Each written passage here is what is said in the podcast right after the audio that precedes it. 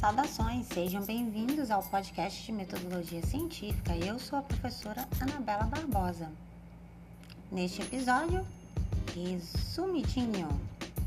Referências.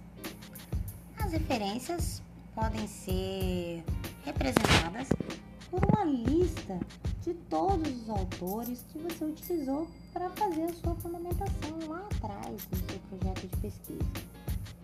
Então, todo autor, site, revista, que, documento, que, ou pessoa entrevistada, de repente, que você utilizou na pesquisa para você, para no projeto de pesquisa, o seu referencial, você deve fazer uma lista em ordem alfabética, observando a NBR 623 da Associação Brasileira de Normas Técnicas, que tem algumas regrinhas.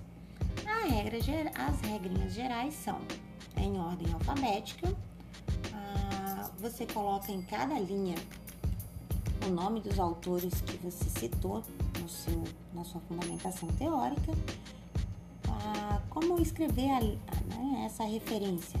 Então, o sobrenome do autor em letra maiúscula, por exemplo, um Gasparini, ah, vírgula, o sobrenome, o nome dele, Anteu Fabiano Lúcio, ponto.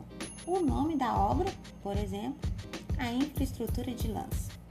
Ponto, se tiver edição, você coloca primeiro, segundo, terceiro, quarta, ponto, pela abreviação ED de edição.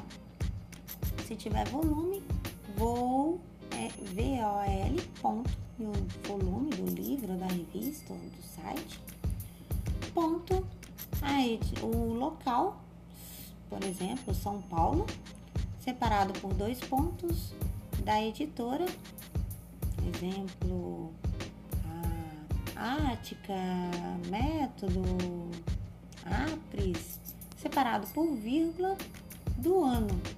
Por exemplo, 2017, 2016, 2020. Se você tiver tirado a referência da internet, deve-se acrescer disponível em dois pontos e aí todo o endereço eletrônico e ao final, logo depois do endereço eletrônico, acesso em e a data composta pelo dia, mês e ano que você acessou.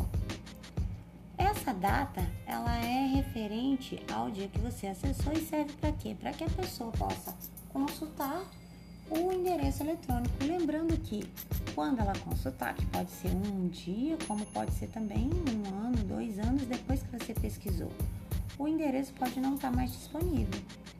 Por isso que é, faz-se a referência à data, ok? Essas então são as referências, algumas dicas sobre as referências e elas compõem o projeto de pesquisa. Até mais, bonanças!